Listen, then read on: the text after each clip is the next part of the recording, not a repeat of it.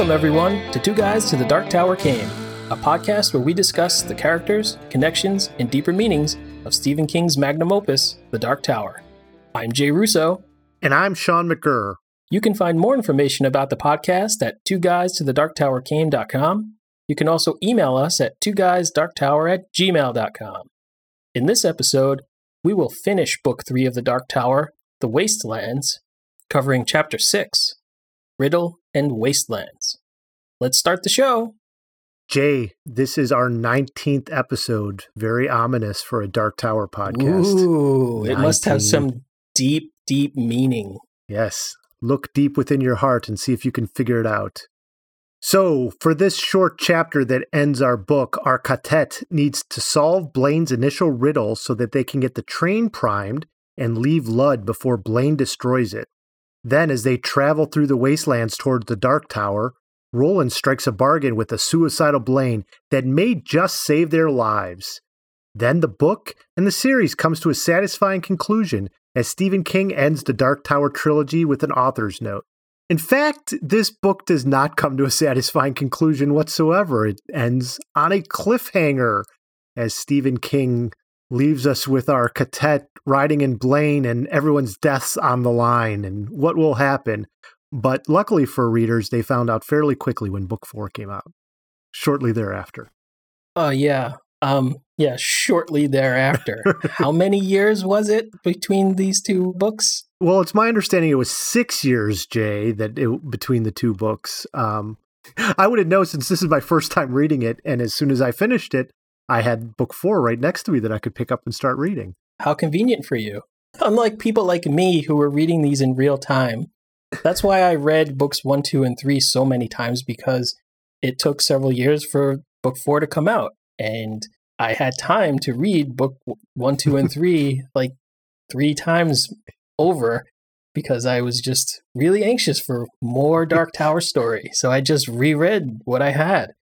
It was a long time before that fourth book came out. It really felt like forever. So, Jay, I don't think you're the only one who felt this way. Um, as I was doing some research for our podcast, I came across on Goodreads uh, the number one review is by Kemper, uh, is his username on Goodreads, and he gave this a four star review. The The Wastelands, um, and he starts it off by saying, This book contains the biggest lie a writer ever told me. It's in the author's note at the end. And he quotes from he quotes from Stephen King. The fourth volume in the tale of the Dark Tower should appear, always assuming the continuation of constant writer's life and constant reader's interest in the not too distant future. That ends the quote. And then Kemper goes on to say, It took six years for the next book to come out. Six goddamn years. yeah, and that is that is like the first few lines of a I don't know, 300 word review. but you know, he's got some really good, interesting points in there. Like five goddamn years later, I had gone from Stephen King and Dark Tower fan to the kind of crazy or crazed fury usually reserved for jilted lovers. It didn't help that King was cranking out big fat books, including some utter shit like Insomnia and Rose Madder. Yet no fourth Dark Tower book. hey, Insomnia had some redeeming qualities. and it's Dark Tower adjacent. So what's funny is that he wrote this review, if I'm looking at this correctly, I want to say it was 2007 is when he wrote the initial review. Yeah, so this was what, 10 years then after uh, book four would have come out. And he says, the odd thing is that it still kind of pisses me off every now that the series is finished I get that same sense of frustration when I read this, remembering the six goddamn years between books while seeing all kinds of other King novels come out. It's too bad because this is my favorite of the first three books until frustration turned it into an irritating loose end. And he goes on to say that it makes him a small, petty person. Deep in my shriveled black soul, I am resentful and jealous of anyone who reads the series now or who started reading it when the last three books were coming out like clockwork at the end. They didn't suffer like the ones who read this and waited six years. They then read the fourth one and waited, and then all caps in bold, six more goddamn years for the fifth one. Yeah, that's right. Between 1991 and 2003, Stephen fucking King, one of the most prolific writers I've ever read, managed to write just one goddamn Dark Tower book. And if that minivan hadn't very nearly killed his procrastinating ass, I'd probably still be waiting. Yeah, that was a pretty scary moment when he got hit by the van because I like this reviewer was very paranoid. I was um, I was feeling those George R. R. Martin, you know, feelings that everybody has now for Game of Thrones. You know, is he ever going to write another book? Is he going to live long enough to finish the series of books? You know, the, those questions kept coming up, and then King gets hit by a car and almost dies. So, like, our worst fears were seemed to be coming true, and he had a few books. I think three books left in the series that he had. You know, he promised Yep. us seven books, and then he's almost killed by a by a car while he's just walking down the road near his house. That was a that was a pretty stressful time. I remember also being upset when he got hit by the car. I was not a Dark Tower fan at the time, so I was just sad that one of my favorite writers was in bad shape. And I went through a similar thing a few years a few years ago when he said he was retiring and not going to write any more books, and he's since written like another ten. So now Yeah. I'm just like, eh, everything will be fine. Well, I mean, I I had some of those feelings of sadness too, but the the anxiety about the Dark Tower story ever being finished, I think, kind of superseded my just basic humanity. It, it reminds me, I think it's Neil Gaiman who was asked by a fan who was a George R. R. Martin fan, and they asked Neil Gaiman, like, hey, get on this guy's case. Why isn't he finishing the Song of Ice and Fire books? I want it.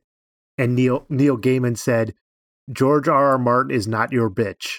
Mhm. It's, you should remember that. You get what you get, and you don't throw a fit, as my preschool teachers would say to my kids. So just deal with it.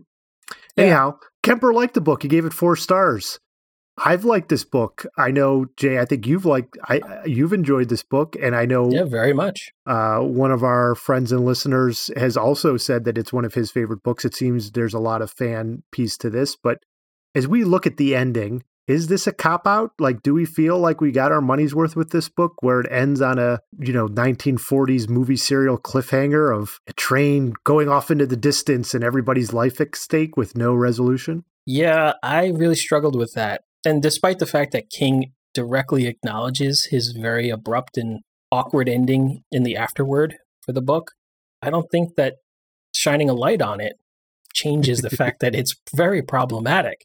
And then to pick up book four six years later and see that he has reprinted several pages from the tail end of book three so that he can conclude this this cliffhanger it it makes me feel like why didn't he just conclude this moment in the story in book three? I i think that would have been a wonderful way to end this book. Just end it on you know conclude w- this scenario. We know that our heroes are trapped in a train and they must ask a riddle to escape with their lives. How's that going to turn out? I don't know because it's a cliffhanger but why can't we just end the book knowing how that turns out? Well, perhaps uh, perhaps Stephen hadn't come up with the riddle yet that would would do that. Hmm. Like, yeah, I I need six years to figure out what that riddle will be. he was checking with his artificial intelligence computer at home, and he hadn't stumped it yet. Yeah, I mean, is this a a wise writing choice? Is this a wise marketing choice? Is is this a bad writing choice? Um, or was this just like I can't think of what happens next? I'm I just wrote a 400 plus page manuscript. I'm exhausted. I I just can't I can't keep writing this story right now. So I'm just going to stop. I'm literally going to just stop writing and that will be the end of my book. Is that what it was? I don't know Well- if anybody has that info. but- no, I don't know either. Um, so Stephen King's Green Mile Mhm. also came out in the mid 90s. So uh, it would be after this book, but before the fourth book. Yep. And that was a experiment in serial storytelling. Uh, that was originally published as six pieces. Um, I Mhm. think it was one. It was one a month over a One a month. Yep. over a period of time, and it was obviously a format that he enjoyed. Right, playing with the serial storytelling of a of Mhm. a of a you know I think he he likened it to Dickens at the time where you know what's going to happen next. Um, so to some extent, I think it's something that's interested him. Um, we obviously see that it works nowadays in things like Game of Thrones or Lost or TV shows that end with these cliffhangers that carry over from one season to another. So I'm not sure if it's a horrible thing to do. It's a little bit different in a book, but I don't think King can win here, right? We we give King a hard time when he does end books, no matter how they end. It seems like mm-hmm. whether he ties them nice and tidy with the hand of God coming out in the stand, or if things trail off in other books with just sort of it being left vague, or in this case, where hey, we're in the middle of the story and let's end it this way. So I don't think King can win. Yeah, I mean, he had that eh, other experiment that didn't work out. The plant. I don't know if you remember when he did that. I do remember was, the plant trying out direct e-publication and basically said, "I'll give you guys this book for a dollar or something." Like it was just all you need to do is be on the honor system and give me one dollar, and I will give you the whole book in installments. And not enough people gave him the dollar, so he said, "Well, you you breached my my contract of the honor system with you guys, so." I'm not going to finish writing this, and he didn't. Nope. And I was, I've, i thought that I've, was actually pretty cool that he said, "Screw you." See, on the other hand, I paid my dollar, so I was very upset that I so didn't did get I. my. yeah. So there's one thing that that made this choice to end the book on a cliffhanger. There was a link back to what happens in book two. Book two doesn't really end on a cliffhanger the same way, but book two is titled "The Drawing of the 3 mm-hmm. and in that, Roland encounters three doors, and he enters the mind of three individuals, but he only draws two of them into his world. Correct. And then in the beginning of book three, he draws Jake through yet another door. And that's the basically the first part of book three. Why didn't he have Jake be the third person in the book, The Drawing of the Three? Perhaps that was a plan at some point. Maybe that's why that British edition of the book had another uh, had a, a, figure on the cover that could have been Jake. Sure. Uh, it just now that you can look back at the whole series, it seems like if you if you just make this one long story and take away all the book covers, it kind of doesn't matter. But if you can change where those book covers begin and end the sections of the books, to me, I think it makes more sense to have Jake's drawing in the drawing of the three. And I think it makes more sense to finish this final episode with Blaine, where we end this cliffhanger, by actually completing that and starting book four with something that isn't that wasn't a cliffhanger in book three. It frustrates me. Are you against cliffhangers in general, Jay? No, I don't think so. I just think uh, maybe doing a cliffhanger on something that you need to wait six years to find the resolution of, and for that to be something that this isn't a spoiler, but the beginning of book four, as I mentioned, concludes this cliffhanger scene.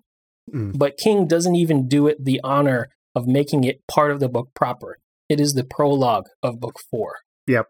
So that's like him doubling down on the fact that, yeah, this really didn't belong in this book, but I didn't write it yet when book three came out. so, oh well. So I feel like I feel like it was like a swing and a miss for King in this particular instance. Got it. Fair enough. I'm not too bothered by it, but again, I'm not the one waiting six years. Yeah, so, maybe I still still hold some of that bitterness and resentment all these years later. All right, we've we've talked about how this is a fairly straightforward section. There's a lot of uh, discussion between Blaine and our quartet about what's actually happening and and what they're going to do. But as per our usual custom, we're going to talk a little bit more about the book as a whole and, and sort of the thematic image. What's interesting for me is that this is in a book called The Wastelands. Mm-hmm. We quote the poem a couple different times. This section is book two of the book The Wastelands, and it's titled A Heap of Broken Images. And we do start to see this is the first time we've actually encountered the actual wastelands of Midworld here. Yeah. The train, Blaine leaves the station. Blaine destroys Lud uh, through the poison gas and the explosions.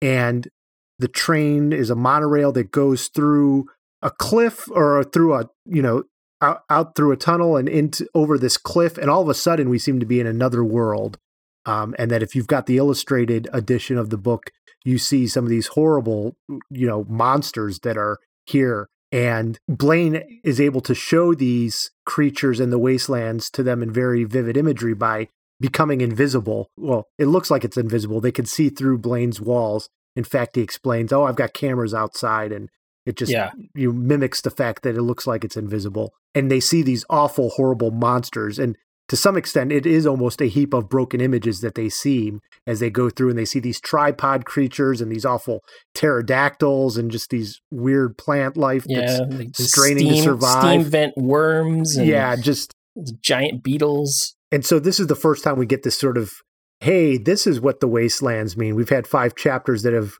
alternately taken place in our world and in different sections of Midworld, you know, the, the town of Rivers Crossing or the science fiction-y type town of Lud, but this is where we see, oh crap, this is what they've been talking about all this time. The world's moved on into this, especially this part, into this horrible, desolate science fiction slash fantasy slash post-apocalyptic place um, but it's not something that a nuclear war has done. It's something much worse. Right. And up to this point, we've kind of felt like Roland's world has moved on and in doing so degenerated back to this like frontier town type of place where everything sort of feels a little bit like a Western, these like small towns and collections of, of people who are on the edges of of you know a desert or at the base of a mountain range or something like that.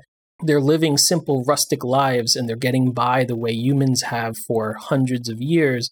But then we when we cross this barrier outside of lud we go from king's world to like hg wells's world you know like we we go from a place that is broken down to a place that seems like it can't even exist on the same planet i mean we've Mhm. got the you know the tripods and the poison atmosphere and things like that so I get that King needed to give his his characters a reason to make the risk of Blaine, you know, worth it Right. because he he gave them a landscape that they couldn't possibly progress through. If it weren't for Blaine, their quest is over. You Correct. know, uh, we don't know that there's a way around this. So if they want to follow the, the path of the beam to the tower, they need to go through this, and there's no way a human being can survive it. So we we have Blaine to ferry them through, but it just seems like the difference is too drastic. Hmm. Like, why doesn't one of the pterodactyls fly into Lud? Or, or why don't the giant beetles tunnel into, you know, some nearby farm village? Or why doesn't a pterodactyl fly into River Crossing and swoop up an old person for, for a snack? These things don't seem to happen. And The weather never carries the poison. So it's like it's like that wall outside of Lud. Maybe it has some magical properties, or maybe just the simple geography of that sort of bottomless, endless cliff that the that ends the, Take- the that's the boundary of the city. Really is the boundary of of the wastelands. Yes. And we've got this idea of wastelands throughout. So um, when we see Jake for the first time in this book, you know, he is able to find a wasteland of some extent to some extent in Manhattan, right? There's a empty lot abandoned that just has, you know, not much there as opposed to everything else that's happening in Manhattan. And that's where he finds the purple blade of grass. Mhm. you know they they're going through what we thought were wastelands there's all this discussion about and even you know way back in book 1 we have this discussion between the man in black and Roland about how society is starting to break down but really we've never seen it to this extent like you're saying. And whether that's a part of the world moving on or if it's if it's something that the dark tower is causing to happen. You know we get this I i don't know if the idea is that the dark tower represents order and it's falling apart and so things are going crazy not only with time and distance and place but also with the creatures and the landscape as well uh, Mhm. or the, the dark tower's chaos and as, as its power is moving out or as you get closer to the dark tower things get even crazier but it is a, a a big change of pace from what we are used to which is a man and a gun chasing a guy in the desert. Then we get these magical doors on a beach. Then we get this weird machinery. And now we're in this odd biology that doesn't even seem to make sense. And I think you mentioned that it it it almost blends this fantasy sci-fi genre that we've been talking about, but we're also getting this idea that there's magic and fact or magic and superstition. Like there's these alternately alternate pieces that are coming together here. Right. And we see this best represented in Blaine. Blaine is what seems to be almost an all intelligent machine that is breaking down and is becoming very unmachine like. He talks about how he's going insane and how things don't seem to process.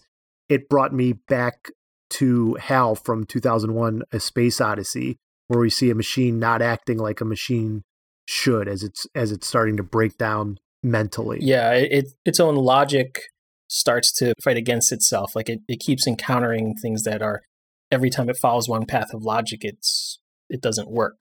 So right, it it's like you know it does not compute kind of thing, and eventually the it, it falls apart. But yeah, like Blaine says in part nine of this section, he says, I am perfectly aware that I am suffering a degenerative disease which humans call going insane. Repeated diagnostic checks have failed to reveal the source of the problem. I can only conclude that this is a spiritual malaise beyond my ability to repair. so, like, so yeah, he's he's left with the only logical leap that this isn't mechanical and this isn't environmental. It so it must be spiritual. Right. And and what what i think is really happening is that blaine just like the whole world is moving on. So things are degrading things are they're slowing down or speeding up or or expanding or contracting in ways that they shouldn't and blaine seems to have with all of his data and all of his sensors or whatever he has that can d- detect things in the world he has such a direct, literal connection to the world around him that because the world is moving on, the information that he's getting, the data that he has, doesn't add up. And because of that, it's causing him to go insane. That's what's making him degrade and him move on, is because he has his his tentacles or his his roots in so much of the world. If the world isn't making sense, he can't either. Yep. And it manifests itself in his interest in riddles, Blaine's interest in riddles, which riddles, the first riddle that they get, which is the prime piece, does have mm-hmm. logic behind it. Like it's yeah. very straightforward. You need to figure out what primes me and run it backwards. And it's, oh, it's the prime numbers. And Detta is able to figure that out. And we'll get to that in a minute. But as they start to play more riddle games, you realize that these are something that you wouldn't think a computer would be good at. And I know that recently there's been um, a challenge where they get computers to play Jeopardy. And oftentimes mm-hmm. the computer has the hardest time with the clues that have a little bit of a riddle in them because computers aren't necessarily the best at understanding metaphor or making connections that a human brain might make. Um, so it's again a, a, an interesting manifestation of Blaine that what is usually logical and fact based is manifesting itself in hey let's play riddles, which is not something you would think a logical computer would want to do. But there is something that is computational about a riddle, and that's one of the things that Roland gets really frustrated with Eddie about. yes. It's like these are not jokes; these are a, a good riddle, and even the hardest of riddles are things that if you think about it the right way, you can solve it without any additional information. Yes. It's not just like, oh, it, it's not about a punchline. It's about that you are presented with all the information you need to solve it. And I think that's what appeals to Blaine as a, a thinking machine. Yep. It'll be interesting because, and I'm just making this connection as we're talking now.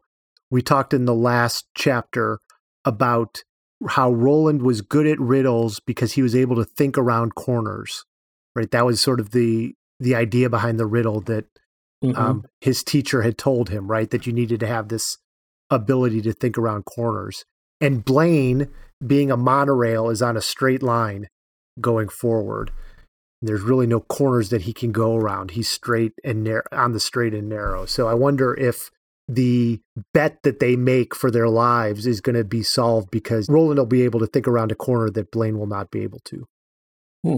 Something about going off the rails or something like that, right? Uh, yeah, I, I don't know exactly what it is, but just I think the idea of like that's how you can trick somebody, right? Is to come up with a riddle that, like you said, is obvious to somebody who can have that next level of thinking. But in this case, it's got to be something that what seems to be an all knowing computer isn't going to be able to figure out or hasn't already heard before or doesn't have in his files. So I, for one, am looking forward to the cliffhanger that we're left on. I'm going to think oh. of what sort of riddles these this could be. I'm going to make you wait six years before you can find out. Uh, but really, in the Dark Tower and in Midworld, six years could be six minutes or six seconds or 600 years. We'll never know. Exactly. You could fall asleep on a mountainside in a Golgotha and then wake up exactly 10 years later. Or is it? Or is it? So, one of the other connections with the wastelands is one that Susanna makes as she talks about her experience with the drawers, which we've heard mentioned a couple times already in this book. And she instantly makes that connection between the wasteland is the drawers from my my previous life as Detta. Hmm. Yeah. Um, in part three, there's a line that says, Detta threw back her head and laughed, but the poisoned, half mad bitterness was gone from the sound. She seemed genuinely amused at the foolishness of her mental twin. Mm. So basically, Detta is laughing at Odetta, or maybe just it's Susanna, but it's whatever whatever part of her persona that isn't Detta, she thinks of as foolish, as a fool. And that made me kind of think like it still seems like there are two warring personas within Susanna and they're aware of each other, but they still seem to distrust and dislike each other. But and that makes me feel like they really weren't merged into a new third whole person. And we've we've talked about this before, but yep, what's really going on here, or what hasn't gone on here that we feel like maybe should have? Yeah, it they're they're definitely distinct. I mean, the fact that even when they're solving the riddle, they have to call Detta forward to figure it out because Susanna's not good at math and Detta is, and she's able to understand prime numbers.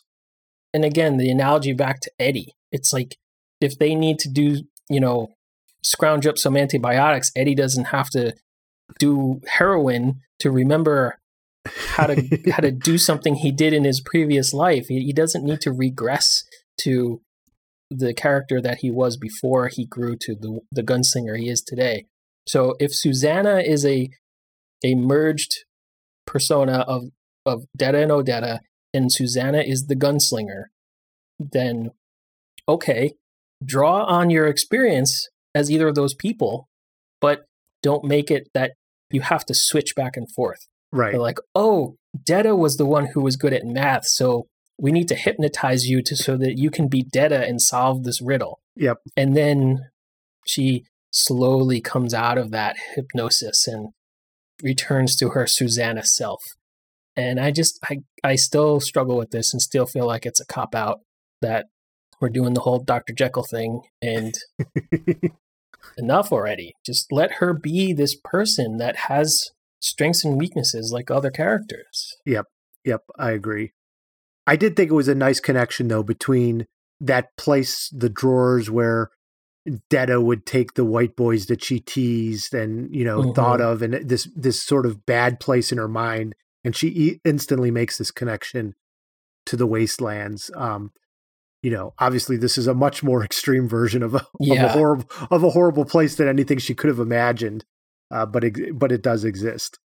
Yeah, I wonder if like if Detta when she was in New York somehow had like a uh, somehow had her own secret door to the wastelands. Mm. Like, would she have taken her white boy victims to that place? Would yeah. she have taken the Forspecial blue plate there? Because that's that seemed to be what she was seeking out. These these places that she called the drawers were her wastelands on, on a you know on that smaller scale. Right. But it was because they were this bad place, this place that these places near where she lived that she associated with trouble or just people doing bad things to each other. That that's why she she she was drawn to them. And so and likewise she seems to be drawn to this place. Even though if she were to step outside of Blaine, this place would consume and kill her, and yeah. kill her instantly. She's still like there's still something about her that or about the Detta part of her persona that somehow relates to this. Agreed. But it was nice to see this all come together because I was wondering as we were reading the book why this book was called The Wastelands. And it wasn't until we got to this chapter where we actually see, wow. Because, you know, you could make a fairly good connection. Like the desert that they were walking through initially in The Gunslinger was an obvious wasteland. It killed his horse. Yeah. There's no water, there's no food. And it is until you get up to a place like this that you realize, wow, this world is much, much worse than it could be.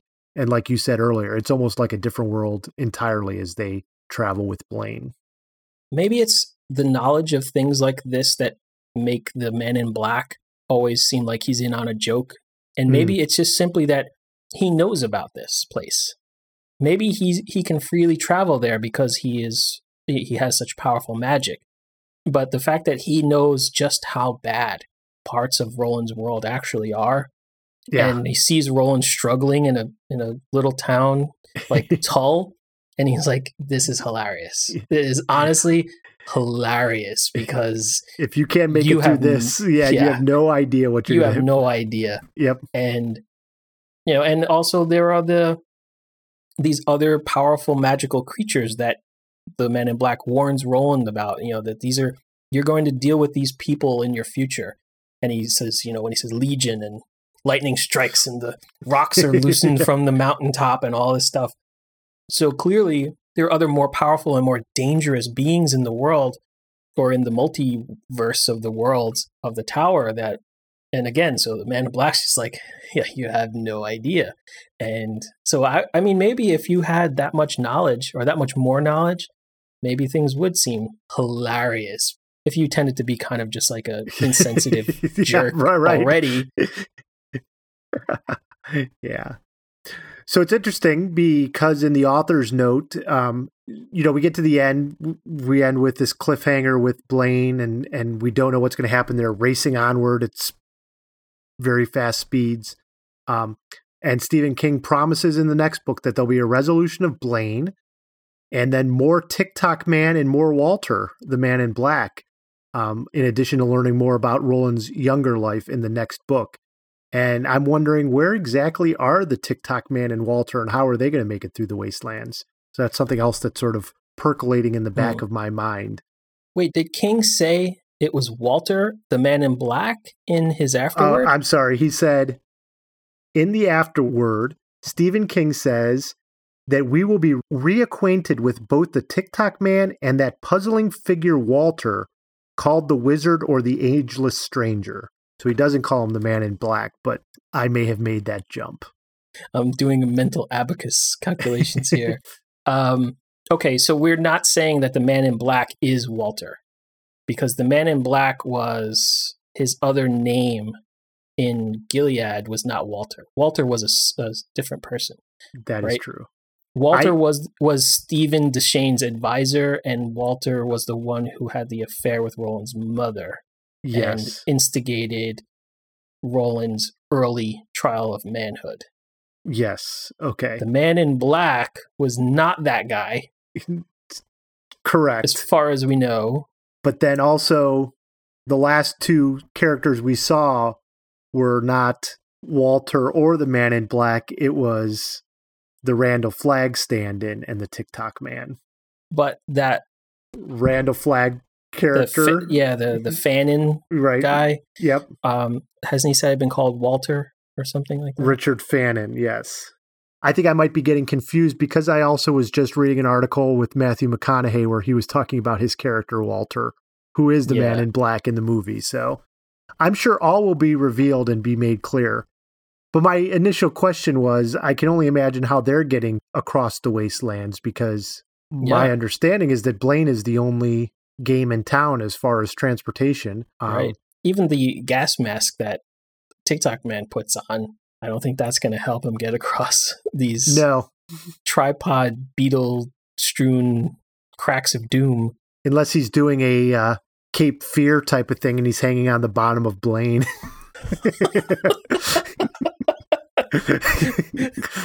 with with all of his homemade prison tattoos. Exactly. And then when he when they when they eventually get off, it'll be like the Simpsons Cape Fear, and he'll stand on a bunch of rakes, keep mm-hmm. getting hit in the face. Whack, uh, whack.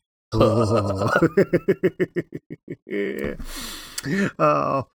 So, Jay, as we like to do at the end of each one of these books, look at some of the critical takes on how this book has been received. So, Goodreads is currently at a 4.2 stars out of 5. Barnes & Noble has it as a 4.6 out of 5, and these are users of those services who are doing rankings.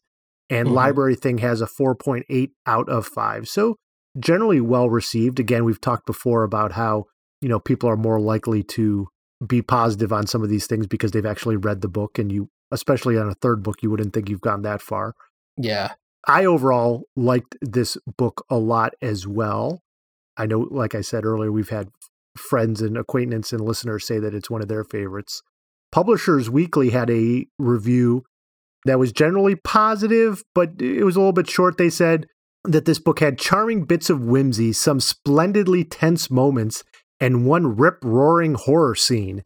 At times, however, it is pretentious and the direction of the sprawling plot uncertain. So, a little bit of a mixed review there. I can assume that the rip roaring horror scene is Jake escaping from the mansion. I would guess, yep. Yep, yep. It was one of my favorite scenes in the book. I was trying to map all of these adjectives to parts of the book. I wonder what your thoughts are on the whimsy. Yeah. um, I, I would place the sprawling, uncertain plot. I'd blame that mostly on the ending of the book, maybe. well, I think maybe for me, the whole piece with Lud does seem a little bit sprawling and unnecessarily so for the amount of time we spend in Lud, which is not much. Um, there's a lot of buildup in River Crossing about the pubes and the grays, and it doesn't mm-hmm. really come to a whole lot. And all those characters are killed off by Blaine, it seems like, fairly quickly. So yeah, that that part I don't think is necessarily uh, needed. The pretentiousness is, uh, you know, we're going to see in the next review. Uh, the pretentiousness is probably all the references that King is making throughout the uh, book. Mm. I would say the charming bit of whimsy is Jake in New York in the uh, in the Manhattan bookstore. Yeah. Okay. It is both charming and whimsical, in my opinion. Good old Calvin Tower. Uh, so Booklist had what I thought was a really positive review. So this was again at the time of the publication. They say that everything in the Dark Tower book three is pumped up a couple of notches. The action, the suspense, the cultural elusiveness, the inventiveness, and in fact the volume for loudspeakers blare ear splittingly throughout the tale's biggest, most spectacular, though penultimate climax. Um, and that's in reference to the ZZ Top record that is being mm. played. Yes. you hate the ZZ Top joke. Um, you know, uh, they say, as usual, no, more than usual for King. There's lots of mayhem magic and also sheer book learning in this yarn. The well acculturated and wannabe well acculturated will revel in King's borrowings from everything from medieval riddles to 18th century poet and hypnotist William Cowper to The Land of Oz to T.S. Eliot to Hollywood movies of the 40s to post World War II children's books to rock and roll. I don't know if he's aware that that post World War II children's book is not a real book, in fact, but we'll let the reviewer get away with that. Um, the man, meaning Stephen King, is a pop polymath, and in The Dark Tower, he's pouring everything he knows and loves into a vast romance of the imagination that is as quirky and spooky and funny and dazzling as the Arabian Nights or the great medieval romances of Europe. Wow, that is a positive review. Yeah. By Ray Olson, again in Booklist. It's uh, kind of interesting in the the beginning of book four, Scheherazade is uh, is mentioned. Ah, that is interesting. To the Arabian Nights directly. Very interesting. And he obviously couldn't know about it since that book didn't come out for six more years. oh, so, all in all, a fairly well received book. We'll see how that continues throughout the rest of the series. Uh, readers, we'd love to hear your opinions on the first three books.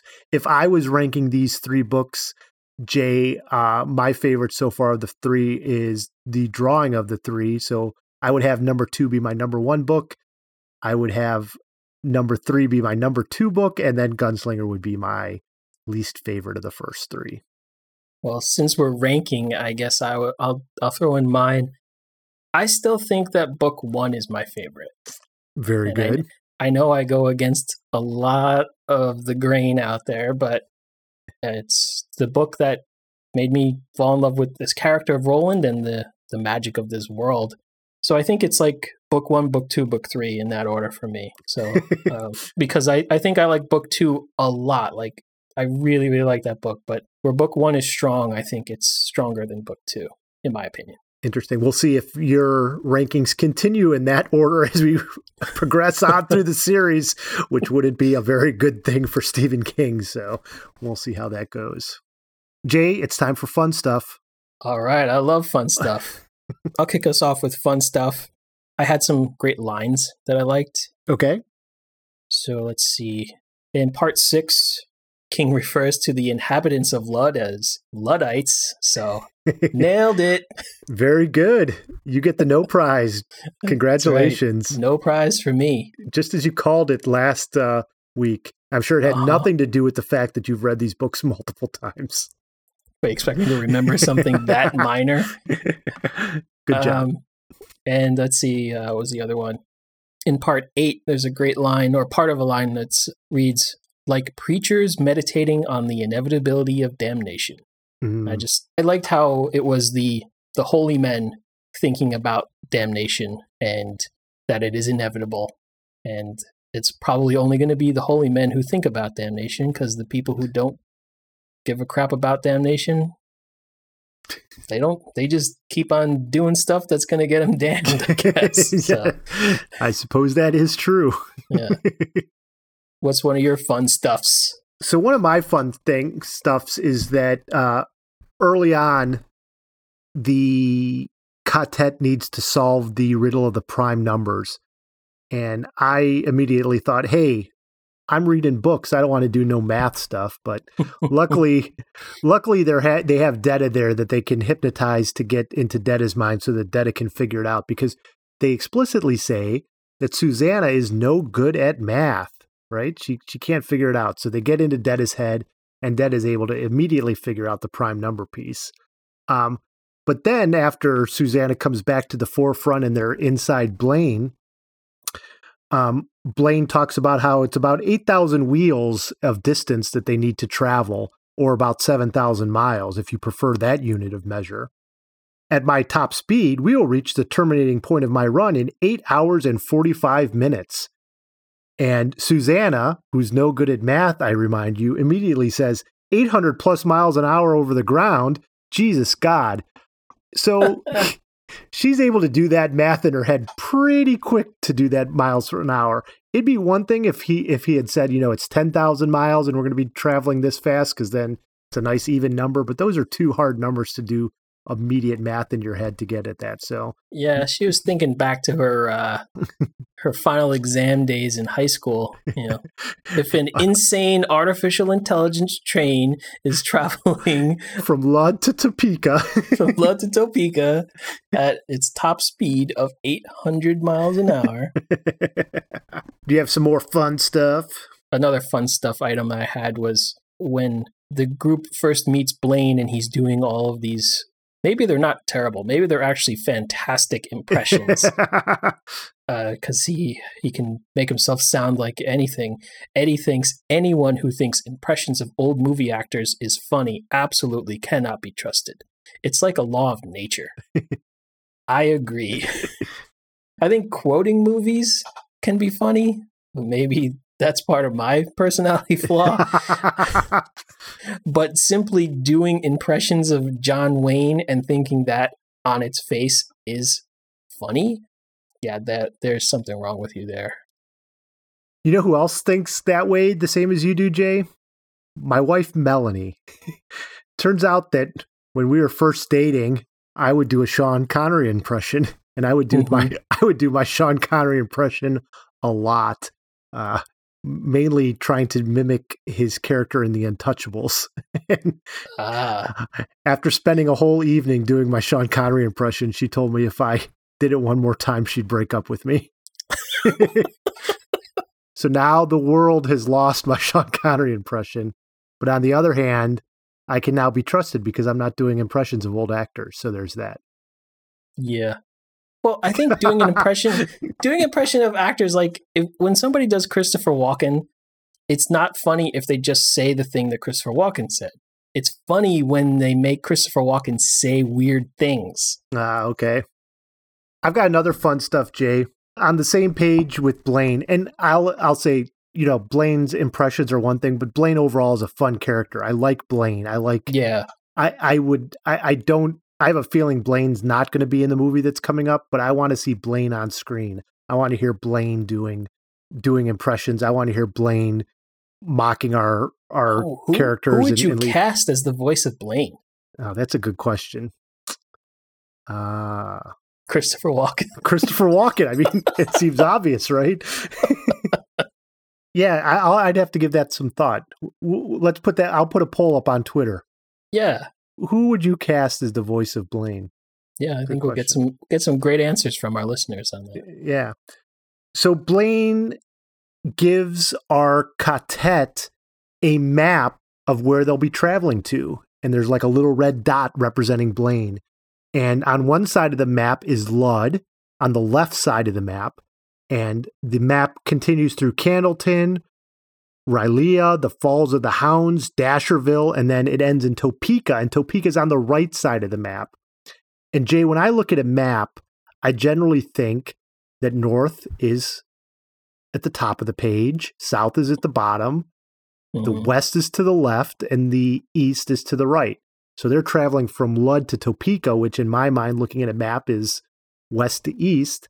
And he, Blaine, says, You will note that our course keeps firmly to the southwest along the path of the beam. Well, looking at that map, that's not to the southwest. That's, in fact, it's not even really south looking at the map. It looks like it's just east, but Yeah. at best, southeast. this is another instance, maybe, of the time and space and all cardinal directions being mixed up. Yeah, at any given moment, that map just flips around and turns upside down and inside out. Could be, could be. Or maybe it's just upside down compared to how you expect it to be because you're a northern hemisphere elitist or something. And you know, That you, that does sound like me. I I am you look down on Australia. well, yeah, because they're beneath us, like literally on the map, literally on the map. So I look down on them. Yeah, we have a lot of listeners in Australia. Write in if you if you're offended by Sean's elite attitude towards your hemisphere. Just be just be glad that I'm not doing an awful Australian accent like our good friend Crocodile Dundee or Paul Hogan, as the old actor is known. Yeah, he he's no longer Paul Hogan. He's just He's Crocodile, Dundee now. He changed his name legally. Any more fun stuff for you, Jay? If not, I've got one more. Let's hear it. my last fun stuff, and I don't think this is necessarily fun, but just sort of of interest, is that as they are rushing to get out of Lud, they all climb aboard Blaine and they leave Susanna's wheelchair behind. Another in the constant struggle of making things just a little bit more difficult for our characters, either by yes. cutting off their fingers, taking away their pants, or in this case, losing a wheelchair. Yeah, yeah. Don't think that I I don't think that that escaped me or my ire. My earlier hope slash prediction of entering this city of Lud and finding technological riches that could enhance their abilities, as you said, well, why can't Roland just get robot fingers? And right. he's back in business, you know, double fisting his his revolvers, right? And I wanted Susanna to get, you know, uh, mechanical legs, Yep. prosthetic legs that would allow her to stand and walk and run as though she never had lost her legs.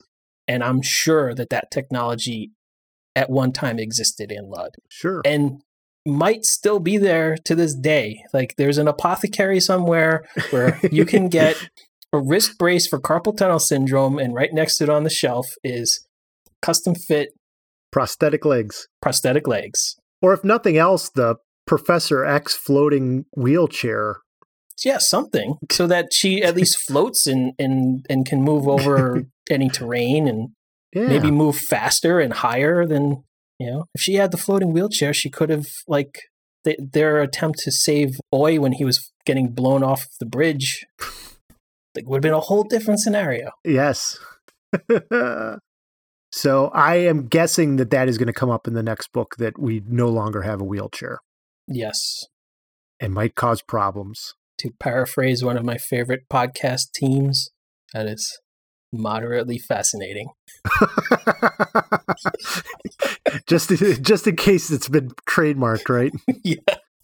All right, so we're now at the end of three books. We've made it through the first three books of this series, and we will be tackling Wizard and Glass next.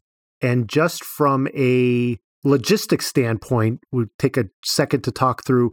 This book looks to be not as neatly divided up as this book or the first book. Um, we're going to do a lot of uh, chopping up because there's really long sections and there's some really short sections. So Jay and I are going to do our best to find out how we can break this up into a place where we're not asking you to read too many pages between uh, chapters, but at least still keeping it manageable.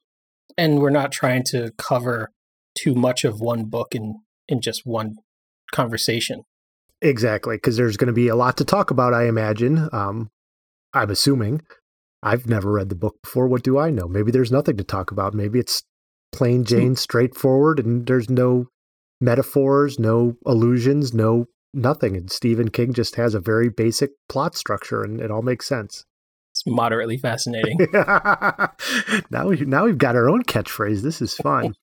Anyhow, we're going to ease into the book. Um, we just are going to be covering the prologue in the first section, which is about 15 to 20 pages, depending on what edition you have. Um, I'm looking forward to it because it's got Dave McKean illustrations, who's one of my favorite artists. So look forward to that. If you've got Nice. an illustrated version, all the more reason to not get the Kindle version. Pick up a trade paperback and see Dave McKean's wonderful illustrations. Anyhow, that's all for this episode of Two Guys to the Dark Tower Came. Thanks, Jay. Thank you. Links to all of our contact information is available in the show notes. You can email us at two guys dark tower at gmail.com. You can also find us on Facebook at facebook.com slash two guys dark tower. And our Twitter handle is at two guys dark tower. If you like the show, please rate us on iTunes. Next episode, join us as we begin book four of the Dark Tower, Wizard and Glass, with the prologue, Blaine. For Jay Russo, I'm Sean McGurr. Thanks for listening.